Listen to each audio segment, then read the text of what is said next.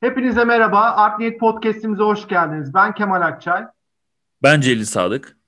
Bu hafta sanatta suç, sahtekarlık, hırsızlık, intihal, ne kadar pislik varsa hepsini konuşacağız Celil'le.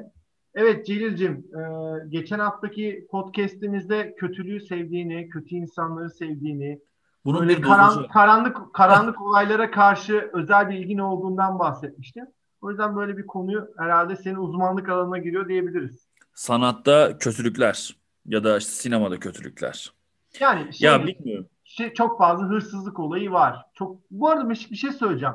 Şimdi diyelim ki filmde bir yönetmen başka bir filmin sahnesini birebir kopyaladığında mesela A çalmış diyoruz. Mesela sanatta ise Van Gogh'un o dönem e, ölmeden önce işte akıl hastanesindeyken birçok sanatçının imitasyonunu yaptığını kendi tarzında görüyoruz. Bu ise yüksel şey yüceltilen bir şey. Bu şeyi anlamıyorum. Mesela sanatta da böyle şey var mı? Mesela senin Goya seminerinde de benzer şeyler vardı. Goya aslında hem Velázquez'den hem de şu an hatırlayamadığım başka bir Manx, Manx. Manx'ten, Manx. E, Manx'ten mesela e, tabloların neredeyse birebir aynısını kendi yorumuyla tekrardan yapıyor. Mesela bu bir hırsızlık olmuyor da e, şu an mesela günümüzde sinemada veya başka sanat dallarındaki bu tarz esinlenmeleri ya birebir kopyaları neden mesela hırsızlık olarak bilendiriyor? Şimdi buna şöyle cevap vereyim. Ee, sen bir akademik kurala göre, bir dini kurala göre resim yapmak durumundasın. Senden önce bunu kim yapmış? Diego Velázquez yapmış. 100 sene önce, 50 sene önce de senin hocan olan Anton Manx yapmış. Diyelim ki Goya'dan örnek veriyoruz. Evet. Goya eğer akademinin gözüne girmek istiyorsa ve resmi kilisede sergilenmek istiyorsa zaten e, akademinin sevdiği, genel olarak dindar insanların sevdiği Anton Manx'in ve e, Diego Velázquez'in resimlerine benzer resim yapmak zorunda. Yani kural o. Eğer e, Goya farklı bir çarmıha gelen İsa yapsaydı o zaman durum iyice değişecekti. O zaman bu resme kötü diyeceklerdi. Yani esinlenmek sanat tarihinde daha kabul edilen bir davranış. Mesela e, Manet'in hep bahsettiğim kırda yemek resmi vardır. Kırda öğle yemeği vardır. Hı hı. Mesela yazın kırda öğle yemeği yazın. Kırda öğle yemeği yazdıktan sonra Edouard Manet'in Manet diye yazılıyor. Ya, Manet'in e, kırda öğle yemeğini yazdıktan sonra yanına e, Urbino Venüs'ü yazın ya da pardon e, pastoral konser yazın Tiziano'nun. Tiziano diye yazılıyor. Tiziano'nun pastoral konser ya da Raimundo'nun Raimundo adında bir ressamın Paris'in yargısı resmini açın. Kırda yemeğin kompozisyonuyla diğer resimdeki kompozisyonlarda oturan üç figürün hemen hemen aynı olduğunu görürsünüz. Dersiniz ki resmen çalmış. Ama buna sanat tarihi saygı duruşu olarak bakıyor geçmişe, akademiye, e, eski ressamlara bir saygı duruşu olarak bunu söylüyor. Bunun çok fazla örneği var. Zaten sanat tarihinde taklit ve kopya vardır. Taklit ressamlığı. Caravaggio, Raffaello ve Michelangelo'yu taklit etmiştir. Leonardo da Vinci ustası Verrocchio'yu taklit etmiştir. Ee, yani mesela Raffaello hem Leonardo da Vinci'yi hem Michelangelo'yu taklit etmiştir. Böyle sayısız örnek var. Birebir e, kopyalarını yapıyorlar. Ama neticesinde gelinen nokta şu oluyor. Taklit ediyor, ediyor, ediyor, ediyor. Sonra kendi bir tarzını buluyor. Yani e, taklit edilecek bir ressam oluyor. Taklit eden bir ressamdan taklit ede ede öğrene öğrene taklit edecek bir ressam oluyor. Ve bunu film için söylemek zor. Film sizin özgür olduğunuz bir yer. Ha ben şunu anlayabiliyorum. Ben senin e, Mehmet Sinder'le olan Tarantino e, şeyine gelmiştim, seminerine gelmiştim. Orada e, Tarantino'nun Pulp Fiction filmini çekerken yanlış hatırlamıyorsam 160 küsür müydü? Ya ben de tam hatırlayamadım. Şu an onu düşünüyorum hatta. 157, 158 ya 5 eksik 5 fazla yani. O civarda filmden birebir ya sahne almış, ya ismini almış, ya gönderme yapmış. Yani resmen e, başka filmleri almış, hepsini birleştirmiş sanki yeniden kurgulamış, ufak tefek bazı şeyler eklemiş ve ortaya bambaşka bir film çıkmış. Yalnız Pulp Fiction belki sinema tarihinin en özgün filmlerinden bir tanesi olarak yeah. dillendirilir. İşte ben buna hayran kalmıştım. Mesela o gün onu izlerken siz şeyi göstermiştiniz. Mesela Pulp Fiction'da herhangi bir sahneyi böyle göstermiştiniz. Böyle sahneye baktığım sahneleri yan yana koymuştunuz referans alan filmlerle. Hani referans alınan filmlerle ve birebir aynıydı. Yani hani o kadar aynı çekmiş ki ama orta ya bir de şöyle 150 küsür tane filmden görüntü alıyorsunuz. O görüntülerin birebirini çekiyorsunuz ama çok özgün bir senaryonuz var elinizde ve çok güzel bir hikaye anlatımınız var ve çok farklı bir hikaye anlatımınız var. Yani aslında e, sinema size farklı imkanlar sunuyor bence.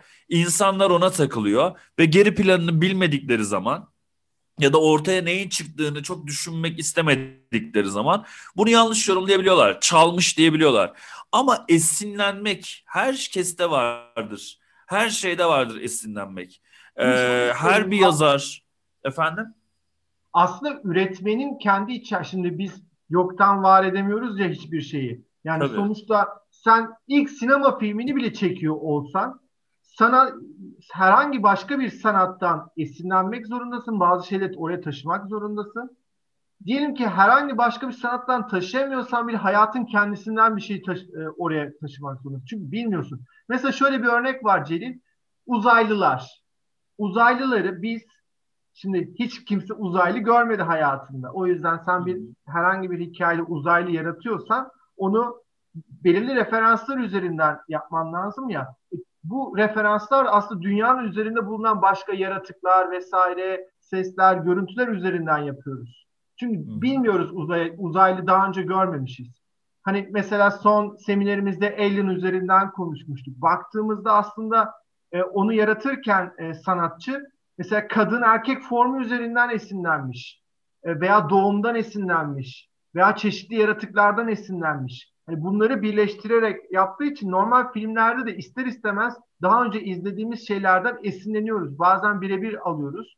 Bu arada her ne kadar Tarantino birebir alıyormuş gibi gözükse de yeni bir anlamla bize onu sunuyor. Zaten öyle olmasa gideriz eski filmi izleriz veya hani bir anlamı olmaz. Sahnenin bir anlamı olmaz.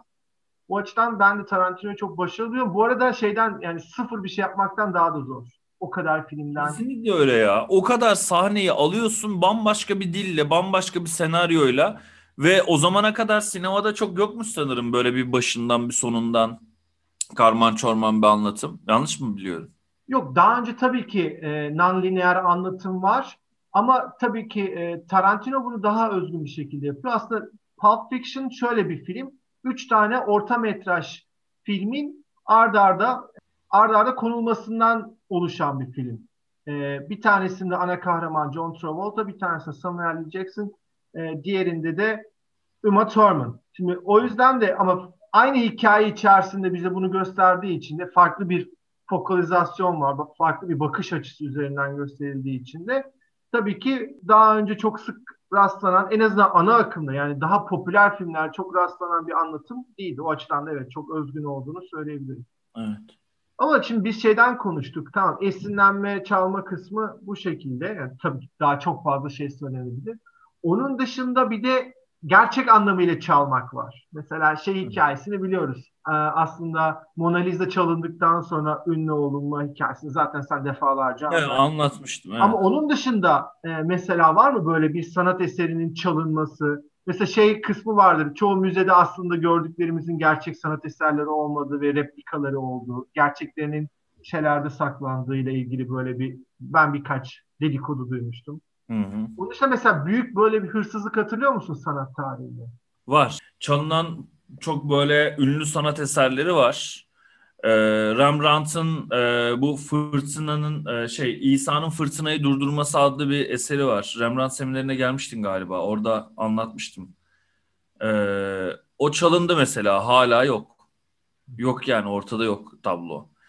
Ee, Van Eyck'ın... ne yapıyor? Mesela kendi evinde böyle bütün gün Rembrandt'a mı bakıyor? Hani Sonuçta, ben olsam öyle yapardım. Hayır milyon dolarlar harcıyorsun ya sonuçta insan herhalde tablosunu da birilerine göstermek ister o kadar uğraştan sonra. Yani bilmiyorum ben çalmış olsaydım mesela öyle düşünüyorum. Rembrandt'ın tablosunu çalsam satmazdım herhalde. Düşünsene Celil salonunun ortasında tamam mı? Rembrandt tablosu var. Ve evet. arkadaşların geliyor. O sanattan anlamayan cahil arkadaşların geliyor. hayır, Arkadaşlarımdan şöyle, linç yiyeceksin. Hayır, şöyle şöyle söyleyeyim. Tabii ki arkadaşların çok entelektüel, kültürlü, sanata misal veriyorum. Misal, misal. Evet, örnek. Yani evet. Bir Rembrandt uzmanı olduklarını zannetmiyorum. Şimdi Tabii. Tabii ki onun çok değerli bir tablo olduğunu bilmediği için mesela çok da güzel geçmeyen bir gecede mesela kusmu onun o tablonun üstüne gelebilir veya bir kavga edilir, bir şey tartışılır. Ne bileyim yani her şey olabilir ve o tabloya zarar gelebilir. Onu da geçtim. Yani şunu diyememen, bakın bu gerçek Rembrandt ve buna iyi bakın diyememen de bence bir sorun gibi geliyor yani. Arkadaşlarıma söylerim ben. Herkese değil tabii ama çoğuna söylerim. Üç yani şöyle ne yapayım? Önüne siper olurum. Biri kusuyorken üstüne uçarım. Ne bileyim. Ya da hiç böyle gör yani kendime özel bir şey yani odada hani milletle yiyip içmediğim böyle olayların yaşanmadığı bir odaya alırım eseri. Görmek istediğim zaman karşısına bir tane koltuk atarım. Sadece orada eser ve ben oluruz. ve vakit geçiririz birlikte. Yani güzel böyle böyle bir fantezi olabilir. Celil e, bir ara sayfanda şeyi sorsana. Bir sanat eseri çalacak olsanız hangisini çalıp odanıza gizlice koyardınız? Bu soruyu sorsana. Sordum bu arada ben ama bir iki yıl oldu. Sorayım tekrar. Tamam. Cevap neydi mesela en çok?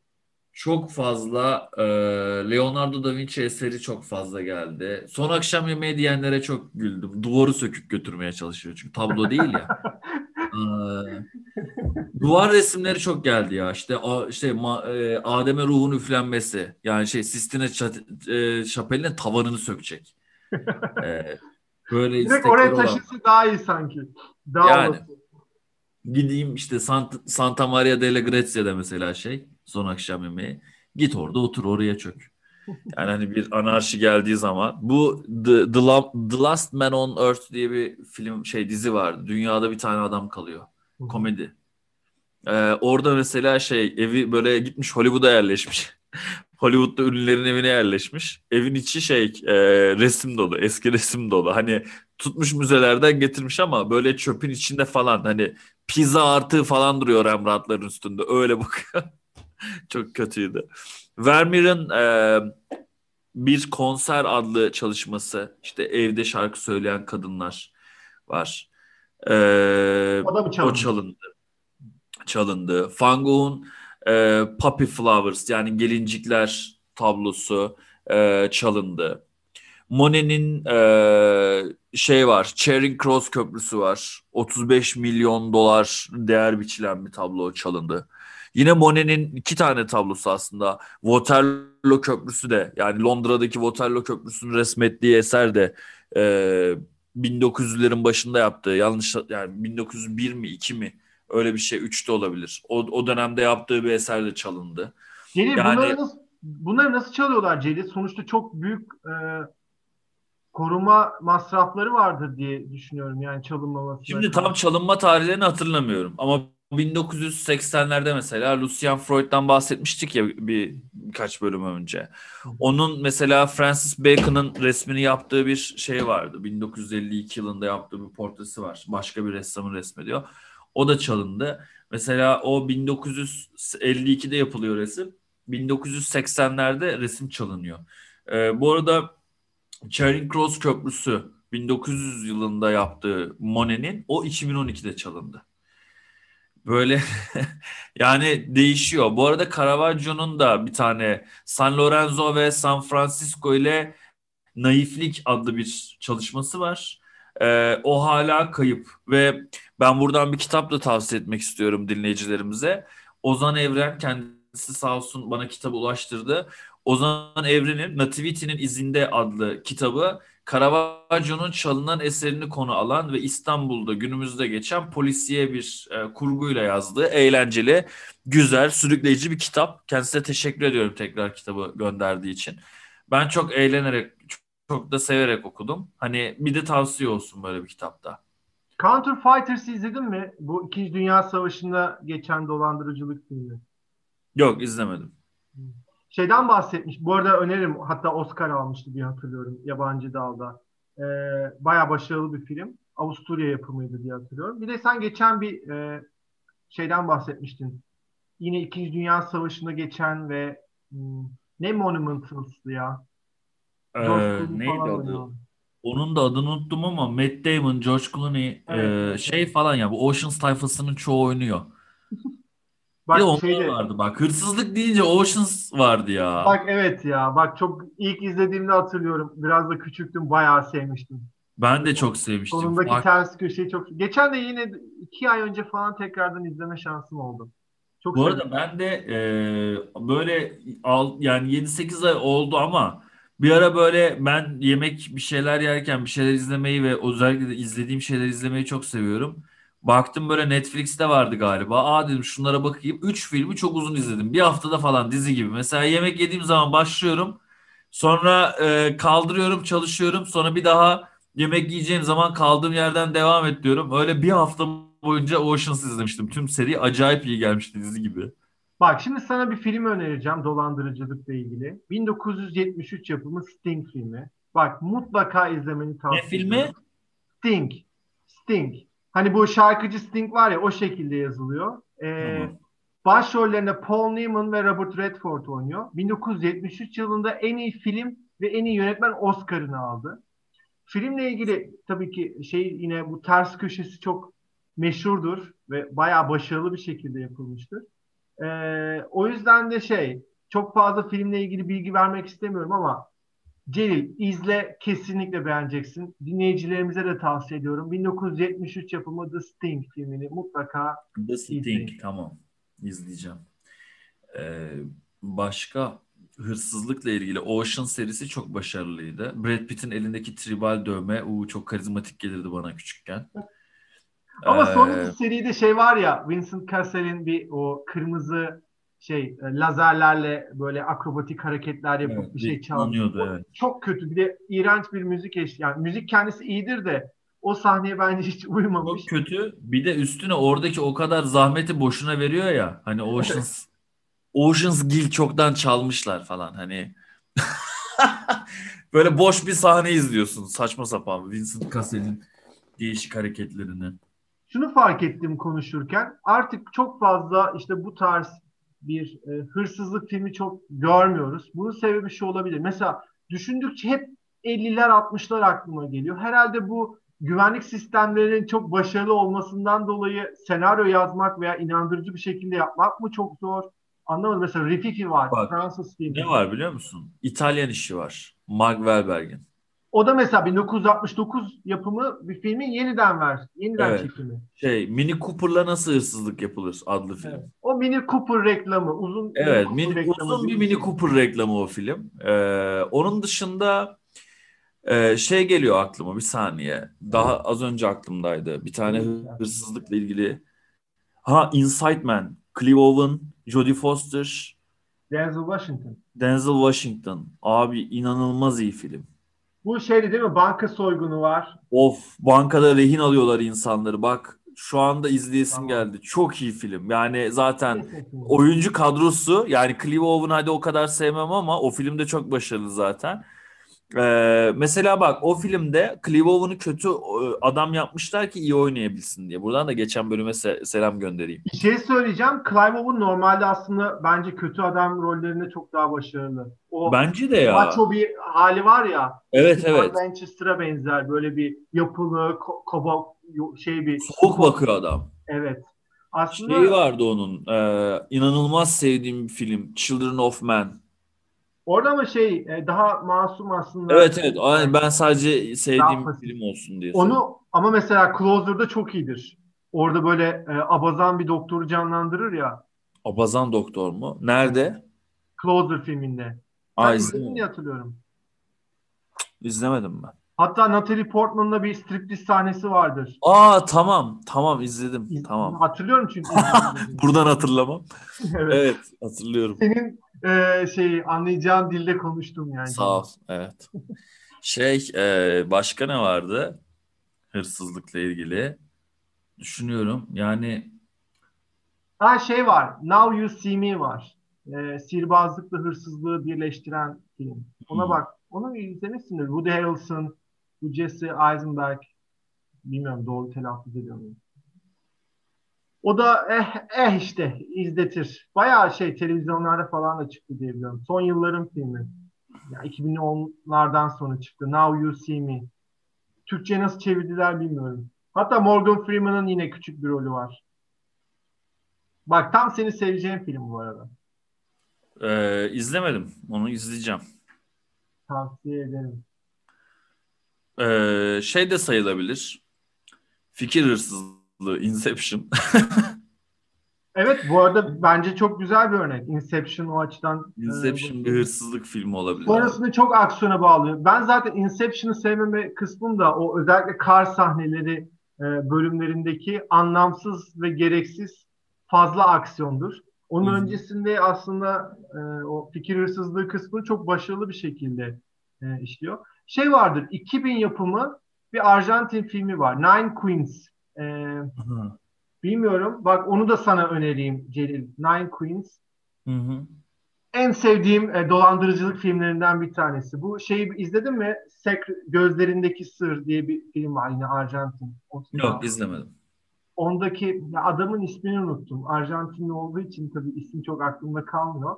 Ee, Arjantinlilerin yine böyle demirbaş bir oyuncusu var. Ee, onun yine başrolünde oynadığı bir şey. Nine Queens. Kesinlikle tavsiye hmm. ederim. Güzel yine ters köşe.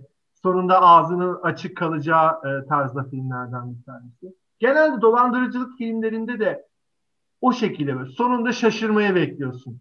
O klişe evet. kullanılır. Peki şey ne diyorsun? Operation Swordfish, Travolta, Hugh Jackman ve Holberry. 2000 yapımı. Ya o kadar eski izledim ki. Hatırlıyorum bir şey ya böyle hackerlık makerlık vardı. Baya böyle klişe tam Hollywood filmi gibi hatırlıyorum. Aslında klişe değil. Filmin açılışını ben hiç unutamam. Travolta diyor ki e, Amerikan sinemasını eleştiriyor. Prosunu falan kesiyor böyle, yakıyor, kahvesini içiyor. Şey Hatta diyor orada. oldum şimdi anlatınca. Diyor ki Amerikan sineması diyor çok diyor boktan. Çünkü diyor hep beklenilen şeyleri yapıyorlar diyor. Mesela diyor e, köpeklerin gününde Al Pacino ve sevgilisi herkesin kafasına teker teker sıkmaya başlasaydı diyor ne olurdu diyor. Bu diyor etik olmadığı için gösterilemezdi diyor. Yani diyor gerçek hayat böyle değildir diyor. Ee, eşcinsel sevgilisiyle birlikte diyor kaçıp diyor o otobüse binip gitmeyi başarsalardı diyor. Ve diyor e, sevgilisi cinsiyet değiştirseydi ve sonsuza kadar mutlu yaşasaydı diyor. Hayır diyor Amerika bunu istemez diyor. Hollywood bunu istemez çünkü bu diyor genel kurallara aykırıdır, ahlaka aykırıdır diyor ve film böyle başlıyor. Peki Kötü bunu, adamlar kazanamaz. Ha? Peki bunu peki bunu Hollywood filminde söylemesi ve Hollywood'un en Hollywood aktörlerinden birisinin söylemesi ironik Bak mi? çok iyi gönderme ama film öyle bitmiyor. Sen filmi yanlış hatırlıyorsun herhalde. Klişenin biraz ötesinde bitiyor film. Ya ben de bunu sevmiştim. Yani kötü adam kazanıyor diyebiliriz. Çünkü filmin başında bunu söylüyor zaten Travolta. Yani e, zaten seni o ikileme sürüklüyor. Ya Travolta haksız mı çıkacak? her şey bir Hollywood filmi gibi mi bitecek? Yoksa Travolta kazanacak ve gerçek hayat gibi mi bitecek? Yani e, bir soyguncu işte ya insanların boğazına, boynuna C4 e, yani daha doğrusu vücutlarına C4 patlayıcı yerleştirip boğazlarına tasma takıyorlar.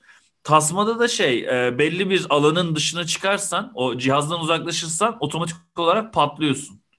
Ve film böyle açılıyor zaten. Yani Bayağı iyi filmdi. Aksiyon filmi olarak çok sevdiğim filmlerden bir tanesi benim.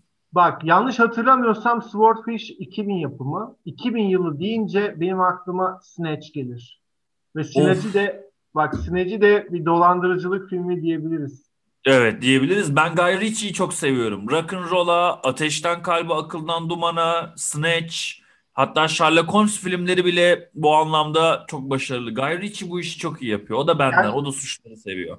Kendisi de bu arada şu an e, Türkiye'de film çekiminde. Jason Statham da başrolde oynuyor hatta. Ben, zaten Tayyip'e zaten Nerede Tayyip Erdoğan'ı ziyarete gelmişler. Sanırım fotoğraflardan herkes şey, Antalya'da çekiyorlar. Çok iyi ya. Yine suç o zaman. Suç üzerine bir şeyler. Ya biliyorsun Gayriçi'yi. E, suç dışında bir hep de ben hep aynı Sherlock Holmes'u bir noktada hani Sherlock Holmes'u bir kenara koyarsak neredeyse hep aynı filmi çekiyormuş gibi geliyor. Ama Benim işte ben o tarzı seviyorum. Rock'n'Roll ile Snatch neredeyse birebir ama çok seviyorum. Ya ben beni böyle çok alıp götüren bir yönetmen değil. Sadece Snatch'in belki de işte o yaşınla alakalı. Tam böyle sinemayla yoğun bir şekilde tanıştığım döneme denk geliyor. Ee, o yüzden Snatch özellikle giriş özellikle girişiyle e, çok çok başarılıdır. Çok e, çok da tekrar yapılmış bir şekilde taklit edilmiş. Özellikle Türkiye'de çok taklit edilmeye çalışıldı. Yani sinemasında olmasa da dizilerde falan hep e, imitasyonu yapılmıştır e, gayretçinin. Güzel, sevdiğimiz Abi, bir albüm. Public Enemies'i izledin mi? İzledim. Johnny Depp'in onu nasıl buluyorsun? Banka soyguncusu e, ger- yani benim merakım da olan bir isim de e, canlandırdığı isim e, adını nasıl unuturum şu anda inanılmaz. Yani o soyguncun Johnny Dillinger. Aha. Ya mesela şöyle söyleyeyim. Filme kötü veya iyi diyemem ama çok da uzun yıllar önce izlemememe rağmen o kadar az şey aklımda kalmış ki. Ya bir noktada... Ben filmin çekimlerinden rahatsız olmuştum. Garip böyle arka sokaklar gibiydi. Hatırlıyor musun onu o çekimi? Ya işte... Bell falan her an böyle Rıza Baba gibi konuşacak gibi geliyordu bana. İşte o kadar umursamamışım ki filmi. Ee, ya eskiye göre tahammülüm çok daha az filmlere. Çünkü e, özellikle Hollywood filmlerinde bana çok aynıymış gibi geliyor. E, beni şaşırtan film sayısı o kadar az ki. İster Inside Man şaşırtmıştı mesela beni o konuştuğumuz. Yapı olarak çok yani ben de izlediğimde tabii ki o sonundaki e, ters köşe benim de hoşuma gidiyor öyle filmleri izlediğimde ama hani sonra diyorum ki başka filmlerden yine ne farkı var? Ters köşe olmaktan bahsetmiyorum. Yapı hep aynı. Mesaj hep aynı. O da artık beni sıkmaya başladı. Peki Hollywood... şeyi söyleyeyim. Michael Mann'in hit filmi Al Pacino ve Robert De Niro'nun karşılıklı oynadığı soyguncu ve polis arasındaki kapışmayı anlatan. Hayır, nedense bugün bana hep şöyle sorular soruyorsun. Herkesin sevdiği, benim sevmediğim e, filmleri böyle say desen şu an hep o filmleri say. Ben bence iyi film ya Hit. Güzel film yani. Kötü film tabii ki diyemem. Hani bir noktaya kadar ben de şey yapıyorum ama hani sinema tarihinde böyle çok yüceltilmiş bir film. Ee, benim ben o kadar da e, yüceltilmesi gereken bir film olduğunu düşünmüyorum. Tabii Robert De Niro o faktörü var. O zaman sana bir tane film söyleyeceğim. Leonardo'nun oynadığı film ve Leonardo'nun oynadığı bu soygunculuk, dolandırıcılıkla ilgili filmde aynı zamanda Leonardo bir anti kahraman. Hangi film? Sıkıysa Yakala. Aa bak çok güzel. Güzel bir bak, örnek. Bu, bu bayağı iyi filmde. Bu, bu çok iyi filmde. Ben kitabını da okumuştum bu arada. Ee, hatta kitabını daha önce okumuştum. Öyle bir ondan sonra filmini izlemiştim. Hı-hı. Çok hoşuma gitmişti gerçekten de. Ve gerçek bir hikaye olmasını evet. bilmek e, daha da e, filmin değerini artırıyor. Kesinlikle. Güzel, keyifli bir izlekti kendisi. Ya evet. Tom Hanks, Leonardo acayip iyiydi. İkisi de çok iyiydi o filmde. Açıp izleyesim geldi şu an. Şey sahnesini hatırlıyorum mesela. Tom Hanks ile Leonardo DiCaprio daha önce hiç e, şey yapmamışlardır, karşılaşmamışlardır. Bir otel odasında karşılaşırlar. Ah abi çok, oradaki DiCaprio'nun hem DiCaprio'nun hem Tom Hanks'in orada saf e, polisi oynaması, hem de DiCaprio'nun birden böyle e, rolüne bürünmesi falan filmin içi yani rolün içerisinde rol yapma e, fikri çok hoşuma gitmişti. Çok keyifle izlemiştim yani. Çok başarılı ya. İkisi de o filmde çok başarılı. Yönetmen de çok başarılı. Ben de şeyi hiç unutamam. Pilot olma macerasını. Özenmiştin değil mi? O hostesleri görünce Celil. Koluna evet, böyle... Yani her bir kolunda 8'er hostes olunca... Ve bunları adam 20 yaşında yapmış ya. Evet gerçekten de o yaşlarındaymış ya. Ve cezasını çekmedi bir noktada. Yani sonunda biliyorsun biraz hapis yatıp e, anladım hatırladığım kadarıyla FBI'de şu an danışman olarak çalışıyor bu tarz dolandırıcılık şeyini. Ama adam kitabını yazmış gerçekten de. Evet dolandırıcılığın kitabı. Tek bir bakıştan o çekin sahte olduğunu anladığı bir sahne var ya ileride. Hani evet. çek geldi de bize baksana diyor sahte bu falan diyor ya. Direkt söylüyor böyle şu şu şu var falan diye. Çok iyiydi ya. O zaman e, şey de var. Scorsese'ye girmedik mesela Goodfellas ve Casino. E, Goodfellas'ı ben çok dolandırıcı film olarak düşünmüyorum ya. Goodfellas mafya filmi. Suç üstüne. Soygun yapıyorlar. Hani ama o var yani soygunculuk. Hatta bir tane havaalanında e, bir kasa var. Bu adam yani havaalanının güvenliği gelip bunlara söylüyor. Girip çıkıyorlar sadece içeri. Yani ne kimse ölüyor ne bir soygun heyecanı yaşanıyor ve milyon dolarlar kazanıyorlar. Bir güvenlik e, şeyinin yardım etmesiyle. Çok soygun sahnesi de var bu arada. Kasinoda da bir şey işleri var. Kumarhanede dönen dolapları anlatıyor aslında. Arkada dönen kirli işleri anlatıyor. Evet güzeldir. Ama Scorsese biraz daha mafyatik bir e, hikaye anlat. Yani o dünyayı anlatmayı daha çok seviyor. Filmleri de onun üzerinden gidiyor. Biraz önce şeyden bahsetmiştim. Fransız filmi Rififi. E, aslında ünlü de bir film ama tabii 50'lerin ve siyah beyaz olmasından dolayı günümüzde o kadar da popüler değil. Biraz daha e, sinefil insanların takip ettiği bir film ama bir sahne var Celil. Hatırlamıyorum ama böyle 15 dakika boyunca karakterlerin hiçbirisi konuşmuyor. Hiçbirisi konuşmadan sadece o soygun sahnesini izliyoruz. Diyalog olmadığı için de şeyimiz çok daha o olayın içerisine girme durumumuz çok daha yoğun bir şekilde oluyor. Ee, yine e, özellikle o döneme karşı ilgisi olan e, insanlara Rififi filmini öneririm. Çok daha uzun bir ismi var ama yine Rififi yazınca özellikle IMDB'ye bulabilirler. Yine şey var, e, çok üzerine konuşmayalım. E, böyle aşırı çünkü şey tam tam olarak böyle hırsızlık gibi değil. Hırsızlığın e, bir karakter üzerine etkisi e, İtalyan yeni gerçekçiliğinden bisiklet hırsızları. E, mesela on, ondan biraz bahsedebiliriz. E, yine izlemeyen dinleyicilerimize tavsiye edebileceğim bir film. Orada dediğim gibi aslında bir adam var para kazanabilmek için, hayatını sürdürebilmek için bir bisiklet bisiklete muhtaç ve o bisikleti çalınıyor. Son paralarıyla alıyor ailece ve e, o karakterin Roma sokaklarında o bisikletini arayışını çocuğuyla birlikte o bisikletini arayışını görüyoruz. Çok hüzünlü, çok güzel bir e, filmdir. İzlemeyenlere tavsiye ederim.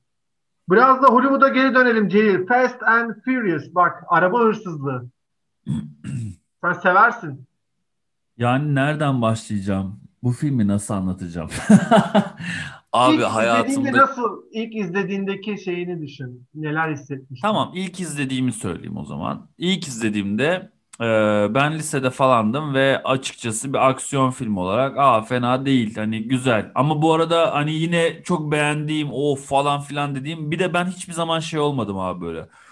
Uf araba falan hani bazı tipler var ya abi bu 2000 motor işte şöyle özelliği var falan hiç anlamam. Yani Cant'ı şöyle CC'si böyle bilmem nesi deli gibi yanımda konuşurlar falan hiçbir bok anlamazdım. Yani hani araba falan binersin gidersin anasını satayım. Bu kadar hani bindiğin şeyin bu kadar iyi olması benim için gerekli değil anladın mı?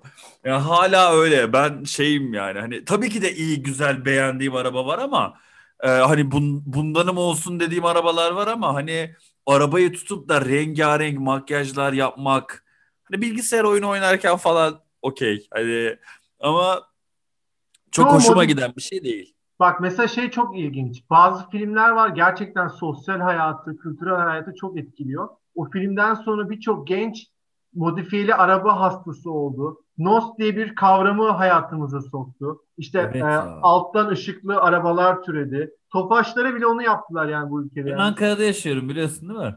Yani. Burası böyle Doğan, Şahin, Kartal, Manyas Kuş Cenneti gibi burada. Hepsi şeyli bir de e, makyajlı. Şey değil işte neydi o modifiye bir yaşam tarzıdır. Arkada çok tuhaf yazılar. Mesela bir tanesini gördüm hiç unutamam. Düş peşindeysen düş peşime. Yani torbacıyım demenin farklı yollarını bulmak. Düş peşindeysen düş peşinde. Takip edip dörtlü yakıyorsun. Kenara çeksene diye. Yani çok saçma işler var ya. Bilmiyorum. Bazen komik komik görüyorum. Fotoğrafını çekiyorum sadece. Arkadaşlara atıyorum. Onlar bana atıyor falan. Aramızda böyle Ankara'da değişik modifiyeli araba görünce haz alıyoruz artık bundan. Yani bizim geyik konumuz haline geldi. Fast and Furious da öyle bir şey başlattı dediğin gibi. Yani abi ben en son benim bir tane arkadaşım var. Kutay diye. Kesinlikle bunu da dinlemez zaten. Yani bir insan sanattan ve tarih yani hayatında diyor iki tane şeyden nefret ediyorum. Biri sanat, diğeri tarih diyor. Sen ikisini birden yapıyorsun diyor. Bu kadar daha anlamayan hani şeyde söylemiştin ya inanılmaz cahil bir arkadaşın geldi. İşte bu anladın mı? Hani Rembrandt'ın tablosuna bakıp bu mu lan 30 milyon falan diyecek bir tip. Şimdi Kutay mesela geldi diyelim. Ee, ha, geldi diyelim diyorum. Bir gün dedi ki işte Fast and Furious var izleyelim falan. Hani ısrarcı bir şekilde evde oturuyoruz biz de. Hadi dedik izleyelim. Abi açtık ve yani e, tankla geziyorlardı en son otobanlarda. Abi inanılmazlar yani ben şey sahnesini gördüm. Ee, Vin Diesel bir arabadan atlıyor köprüden atlıyor yani köprünün üstünden başka karşı şeritteki köprüye atlarken havada bir kadını yakalayıp başka bir belki de 200 ile giden bir arabanın üstüne düşüyor ve ah, bunu bir daha yapmayalım falan diyorlar anladın mı? hani böyle cinnet geçirirsin ya abi. Öyle bir film gerçekten bok gibi. Ee, başka Paul, bir şey. Paul Walker'ı da buradan analım gerçekten. Evet analım. Ee, kendisi de yine trafik kazasındaydı değil mi? Arabayla Kaç yıl oldu? Vefat etti. Evet evet arabayla hızımız yapıyordu Bunu, en son. Şunu gördük. Güzellik, yakışıklılık, fani bunlar hepsi. Celil. Geçici yine, diyorsun. Yine sonumuz kara toprak. Ne, niye can sıktın? Biz burada gülüyorduk şu anda Fast and. Biraz şey yapalım. E, analım gülerek anlayalım. Ya evet Paul Walker'la mesela o aynı film galiba hatırlamıyorum tam işte bir kısmını kardeşi oynamış şeyde duygulandım. Gerçekten duygulandım çünkü gencecik bir insan. Bu hani arabalar ayrılıyor ya o Vin Diesel'le çok her yerde paylaştılar falan zaten. İşte yol ayrılıyor ve arabalar böyle ikiye ayrılıyor. İşte hani elveda Paul falan filan. Sonunda bir anmışlar falan. Orada ben de tabii bir e, burnumu çektim. E, du- Damla gözyaşı bir... yanaklarından süzüldü. Ya sonuçta gencecik bir aktör ve hani o kadar e, ya belki de kendi kariyerinin kendi çapında zirvesindeydi. Sevdiği insanlar vardı. Sevilen de bir insandı. Öyle yani kötü oldu. Gencecik gitti. Ben üzülüyorum öyle. E, sadece ünlü olmasına gerek yok. Neyse, e, Fast and Furious böyle. Sen izledin mi hiç? Ben 1-2 izledim. Sonra sanırım 4 veya 5'i bir kere denk geldim. 1 ile 2 bu arada ben severim. Yani. izlemiştim. Tam da değildi bak. Tokyo'da iyiydi ama o dönem bir şekilde izlemedim. Bir daha da geri dönmedim. Çok hayatımda eksikliğini hissediyor muyum? Sanırım hissetmiyorum ama bir gün denk gelirse de hayır demem yani. Kafam. Biz açtık geçen kardeşimle Tokyo Drift'te. Yemek yerken Netflix'te takılıyordum yine bir gün. Benim böyle çok saçma film. bir baktım Tokyo drift var. Açayım mı ya dedim. Açsan abi bakalım falan dedi. Açtık tabii böyle meşhur o drift sahnelerini falan izledik. Yan yan giden arabalar ve bundan inanılmaz haz alan erkekler ve kadınlar gördük. Sonra kapattık. Celil'cim hep ecnebiler hakkında konuştuk. Biraz da evet. memlekete geri dönelim ve Türk filmlerinden bahsedelim. Benim evet. aklıma bir tek organize işler geliyor bu arada. Benim Çok bu yayını açtığımızdan beri aklımda Türk ne işi var ya falan. Tokatçı falan dışında hani Bu arada evet. o efsanedir. Yani. O efsanedir tabii canım. Ben hani onu ciddi düşündüm. Ama e, organize işler güzel filmde. Birincisi tabii. İkincisi sanki hani aynı senaryoyla farklı oyuncularla birazcık farklı karakterlerle yine aynı filmi çekebilir miyiz denemesiydi galiba. Yani ben de ya iki hiç konuşmayalım bence ama bir e, her ne kadar böyle bir başyapıt gibi anılmasa da ben de izlerken çok keyif almıştım. Şey Yılmaz Erdoğan'ın şeyini seviyorum. Kullandığı kendine has dilini seviyorum. Bir de yıllardır o kadar alışmışız ki e, o yüzden bir şekilde keyif almıştım. Bir yani. tarzı var. Bir bir senar bir hikaye tarzı var. Hem hikaye anlatımı hem de espri tarzı özellikle çok hoşuma gidiyor benim de. Ama şey çok kötüydü ya. Organize işlerin ikincisi. Kıvanç falan fena değildi de. Kıvanç iyiydi yine. Bir de şunu söyleyeceğim. Ee, Cem Yılmaz'ı sahnelerini en iyi yazan Yılmaz Erdoğan diyebilirim. Bak Vizontele'deki Fikret'i düşün Cem Yılmaz'ı. Ne Hı. kadar orijinal ve keyifli bir karakter oluşturmuştu. Buradaki Müslüm karakteri müthiş. Müslüm o dayak nedir, ya. neden atılır repliği hala yani zaten günlük hayatta da kullanılıyor. Abi şey ben çok büyük kopmuştum sinemada. Onu hiç unutmuyorum. Hani millet daha film izliyor. Ben hayvan gibi güldüm ama şey hani sıradan daya örnek sıradan dayak diyor ya. Ve oradaki o mimikleri ifadesi var. Abi ben orada iptalim zaten. Hani orada başladım ben gülmeye bir daha durduramadım kendimi ya. Şey vardı ağzınızı açın diye soruyor ya. Ha. Ee, ondan sonra ba- başka bir yerine güvenen orayı da açabilir. Abi filmin içinde ufak ufak çok güzel espriler var. Biz geçenlerde arkadaşla oturduk izledik Göko'yla. Dedim ki yani hani bayağı iyi şakalar varmış. Hani e, tekrar tekrar izleyince biraz daha şey oluyorsun. O korku anlarını falan geçiyorum. Filmin genel şey içinde. Mesela çok hayatımıza yerleşmiş. Para nerede? Araba nerede? Müşteride. Para nerede? Müşteride. Araba nerede? Tekrar soruyor falan. Hani böyle şey Süpermen yetiş yumurta bitiyor. Ya mesela hep hayatımıza bak Vizyon TR'de de vardı bu. Baba akü yok. Ee, işte hani e, ya da Zeki Müren de bizi görecek mi? Zeki Müren de bizi görecek mi ya? Hani dilimize yerleşen e, şeyler var. Yılmaz Erdoğan gerçekten o konuda çok başarılı. Şey de zor bu arada organize işlerde o kadar çok karakter var ki hani bir şekilde ana hikaye anlatırken onları da dahil etmek de büyük başarı. Tabii tabii şeyler falan çok iyi abi. Özellikle ilk e, yaptıkları büyük dolandırıcılık. Bu Tolga Çevik'i alıp gidiyorlar Süpermen'e. Gece birine işte diyor ya Sean Connery'e benziyorsun falan. Abi oralar bu çocuk da benzetiyor. Ya mesela oradaki karakterler, tipler mesela gömleğini kıvırmış, kıvırdığı yere sigara paketini sokmuş falan böyle. Yani böyle çok detaylı düşünülmüş anladın mı? Mesela bir emek var hissediyorsun onu. Çok ciddi bir emek var. Ee, o, onlar çok mesela oradaki dolandırıcılık hikayesi işte kameralarla o zengin sanayicileri tokatlama işleri falan. Bir de şeyi çok sevmiştim o filmde.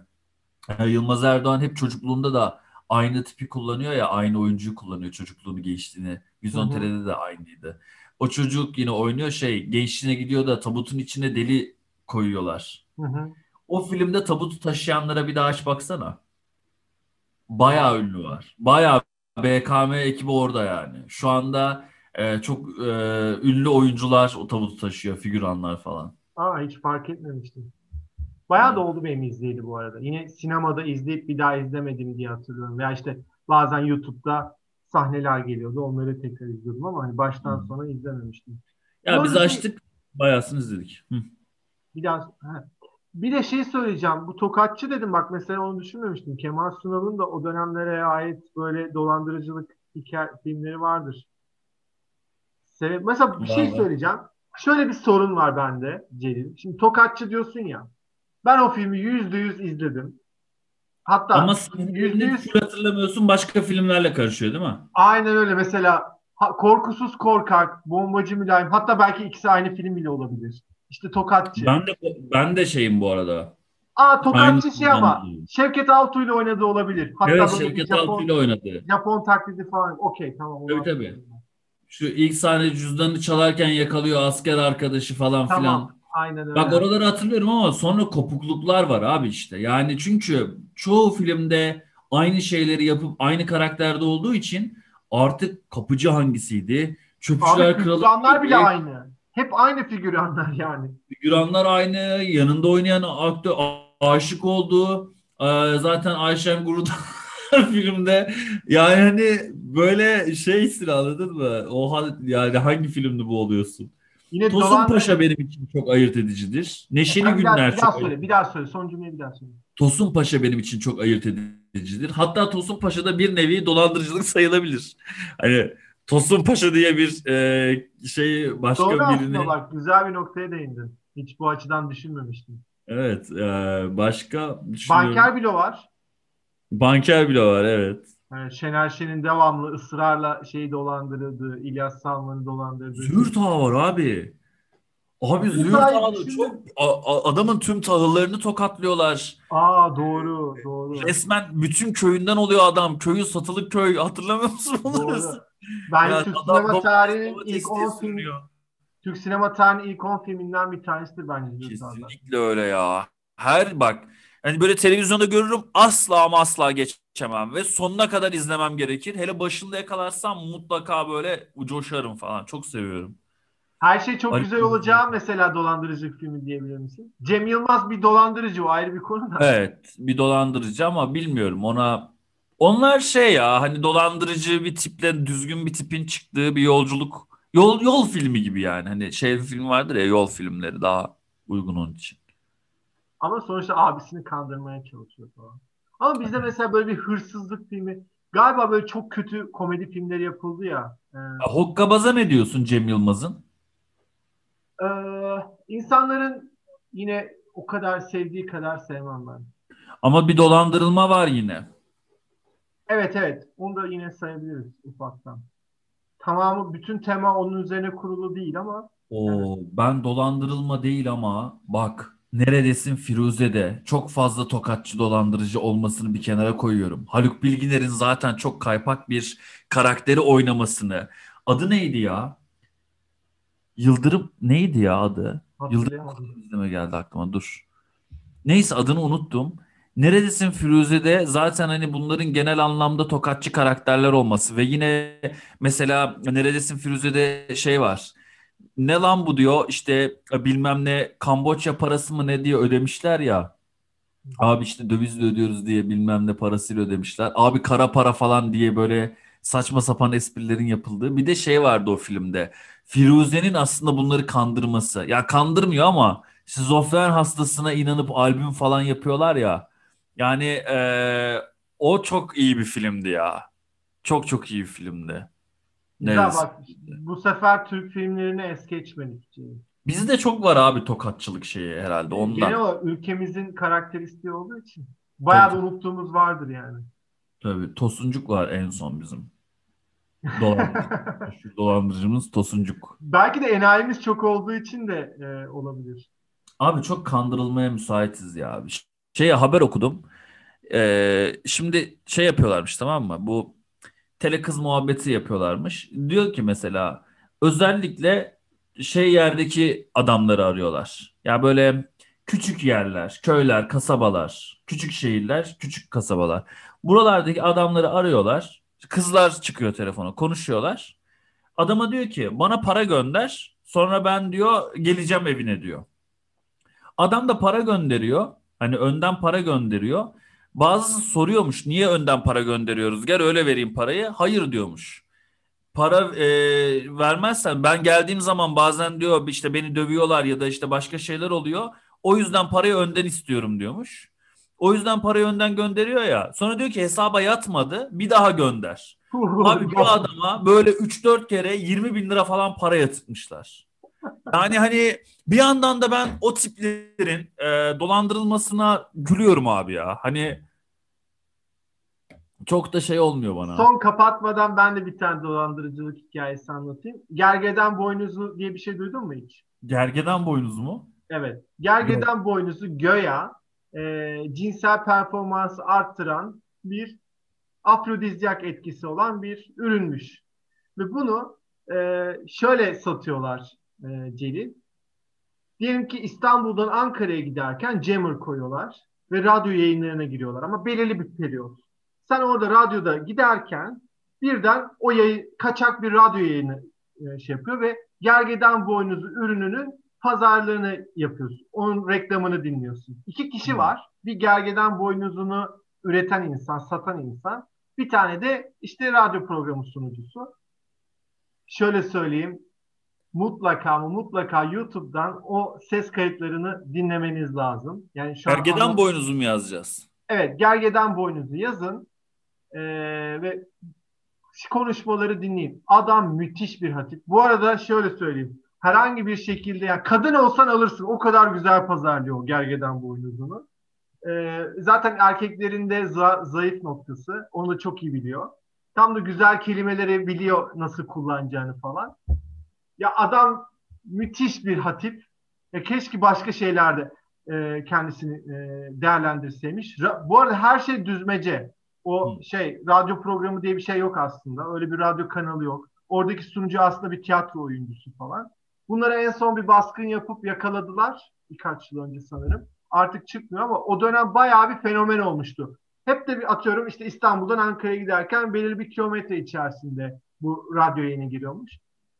O yüzden tavsiye ederim dinleyicilere. YouTube'da falan olması gerekiyor.